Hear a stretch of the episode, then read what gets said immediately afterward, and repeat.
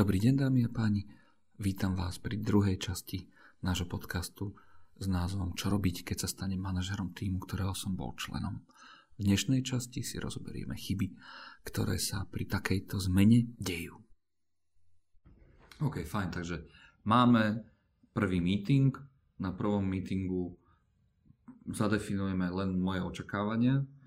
Ak tomu správne rozumiem, a v, tom najlepšom slova zmysle nejdem meniť to nastavenie toho týmu hneď na tom prvom meetingu, lebo proste ho nejdem meniť. A zavádzam one ktoré budú súčasťou, súčasťou ďalšej práce. A v prípade, že a, tam vidím nejaké diskrepancie vo, vo vnímaní mojej osoby a od nejakých jednotlivcov, tak pozorujem tie prejavy správania a, a, a, a rozprávam sa s nimi o tom otvorene. Áno. Ja si myslím, že najdôležitejšia vec, Jura, je nastaviť si tak, tak, takzvané základné pravidla fungovania. To znamená to, čo ja od tých ľudí očakávam. Ak je to povedzme príchod do práce na 9 a, a, a obedná prestávka pol hodina, tak to tým ľuďom na začiatku poviem. Mať jasne vydefinované očakávania, pravidlá, ktoré ja ako novopečený a budúci manažer automaticky musím, musím dodržiavať a musím samozrejme aplikovať sám na seba. A všetky tie ostatné veci, ktoré si spomenul o komunikácii, riešení možno nejakých nedobrých signálov alebo, alebo uh, prejavov revolty v rámci, v rámci týmu treba čo najskôr riešiť s tými jednotliv, jednotlivcami a, a nejakým spôsobom sa snažiť vyjasniť si tú danú situáciu. OK, uh, opäť jeden taký dôležitý odtieň a sám musím dodržiavať to, čo od tých ľudí očakávam. Ono sa to zdá také, že, že, že prečo to vôbec ako, ako keby spomínam, Lenže fakt sa bavíme o tej situácii, že ešte včera som chodil 9-10 do roboty a mal som 3 hodinovú obednú prestávku a teraz zrazu chcem pod niekom, aby chodil pod, o 9 a aby mal pol hodinovú prestávku. Toto mi ľudia budú veriť. Uh, zrejme, zrejme by, by boli asi veľmi skeptickí, respektíve by sa ľudia chytali za brucho, keby som takéto niečo povedal.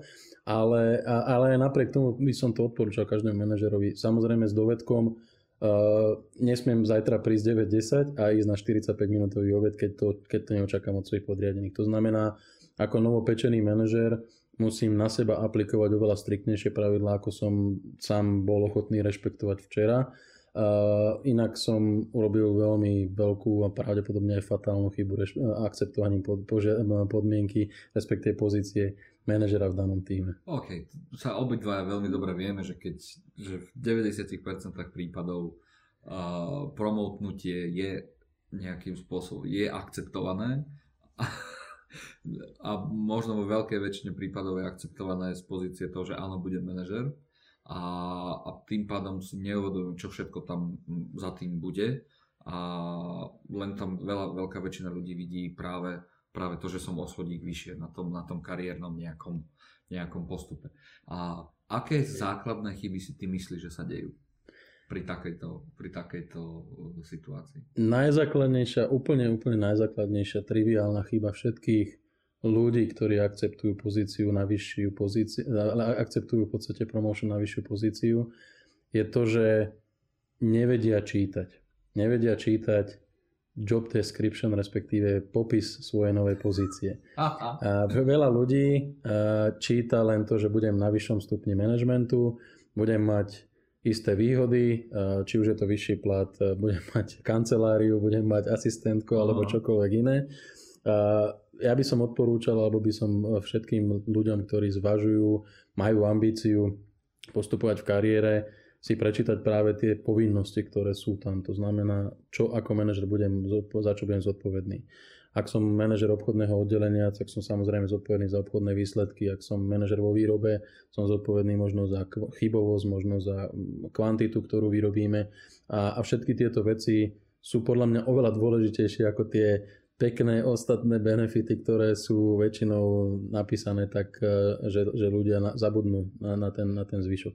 To znamená, keď prichádzam z toho týmu, viem, čo ten tým robí, to znamená, mám výhodu, že v podstate poznám tú prácu, nepotrebujem e, riešiť problémy, respektíve nepotrebujem sa možno orientovať v tom, akom prostredí sa ten môj tým nachádza, čo je obrovská, obrovská výhoda, ale musím si uvedomiť, že naozaj ja dneska som zodpovedný sám za seba, povedzme, že som individual contributor, to znamená som zamestnanec a zajtra som team leader alebo, alebo manažer toho týmu alebo skupiny alebo akokoľvek to nazveme, už som zodpovedný za, za celý tým. To znamená nie len za svoje výsledky, ale za výsledky týmu a musím ich prezentovať smerom, smerom hore. OK, čiže prvá chyba sa deje, že sa nečíta job description. Áno. Dobre, druhá? Druhá chyba, uh, už sme to spomínali, manažeri, alebo teda ľudia majú pocit, že treba niečo zmeniť. Uh, manažer by mal zostať fungovať v tom, tom, tom nastavení, ktoré je. To znamená, aj keď povedzme súčasťou toho týmu, alebo teda pozície je postup do svojej kancelárie alebo, alebo na vyššie poschodie v rámci, v rámci spoločnosti, stále si zachovať ten kontakt s týmom. To znamená, potrebujem s tými ľuďmi žiť, potrebujem chápať, aká je tá dynamika. Ideálne by som odporúčal prvých pár týždňov, možno mesiacov zostať sedieť v rámci toho týmu mhm. a veci, ktoré môžem riešiť, na, nazvime to na flóre, by som riešil medzi tými ľuďmi, aby som podchytil dynamiku alebo podchytil možno takú tú atmosféru toho týmu, ktorá sa pravdepodobne a naozaj vo väčšine prípadov sa bude meniť, najmä voči mojej osobe ako, ako, ako nadriadenému. Okay. Čo ja pozorujem takouto treťou chybou je, že tým, že poznám to prostredie, z ktorého vychádzam, že chcem ten tým zmeniť. To znamená, chcem ho nejako personálne obnoviť.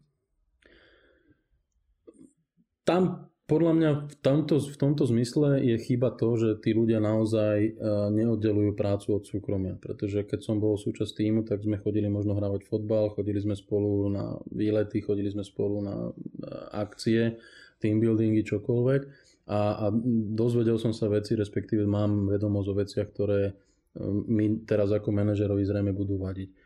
E, tí ľudia v týme sú, majú svoju rolu, majú, majú svoje, svoje miesto a, a to, čo som spomínal na začiatku, ako, ako manažer, ktorý má možno ten insight do, do takého súkromia tých ľudí, e, je, je neskutočná devíza využiť práve tie silné stránky. A a, a je možno jednoduchšie motivovať potom tých ľudí k, k lepším výkonom, pretože viem, že no, alebo nemáme vzťah len pracovný, ale máme vzťah aj mimo a viem, čo na tých ľudí platí a viem, čo, čo, na čo tí ľudia počúvajú. OK. A niečo ešte ďalšie? Čo, sa, čo je ako chyba? Uh, ja si myslím, že, že chybou, chybou je potom to, že manažér alebo človek, ktorý dneska sa stal manažerom, má teraz pocit, že musí všetko strašne riešiť a musí všetko strašne kontrolovať. Samozrejme závisí to od, od toho, aký ten tým je. To znamená, predpokladajme, že ten tým funguje. Je možno zložený z ľudí, ktorí vedia, čo majú robiť, poznajú tú prácu, nepotrebujú nejakým spôsobom vedieť, viesť za.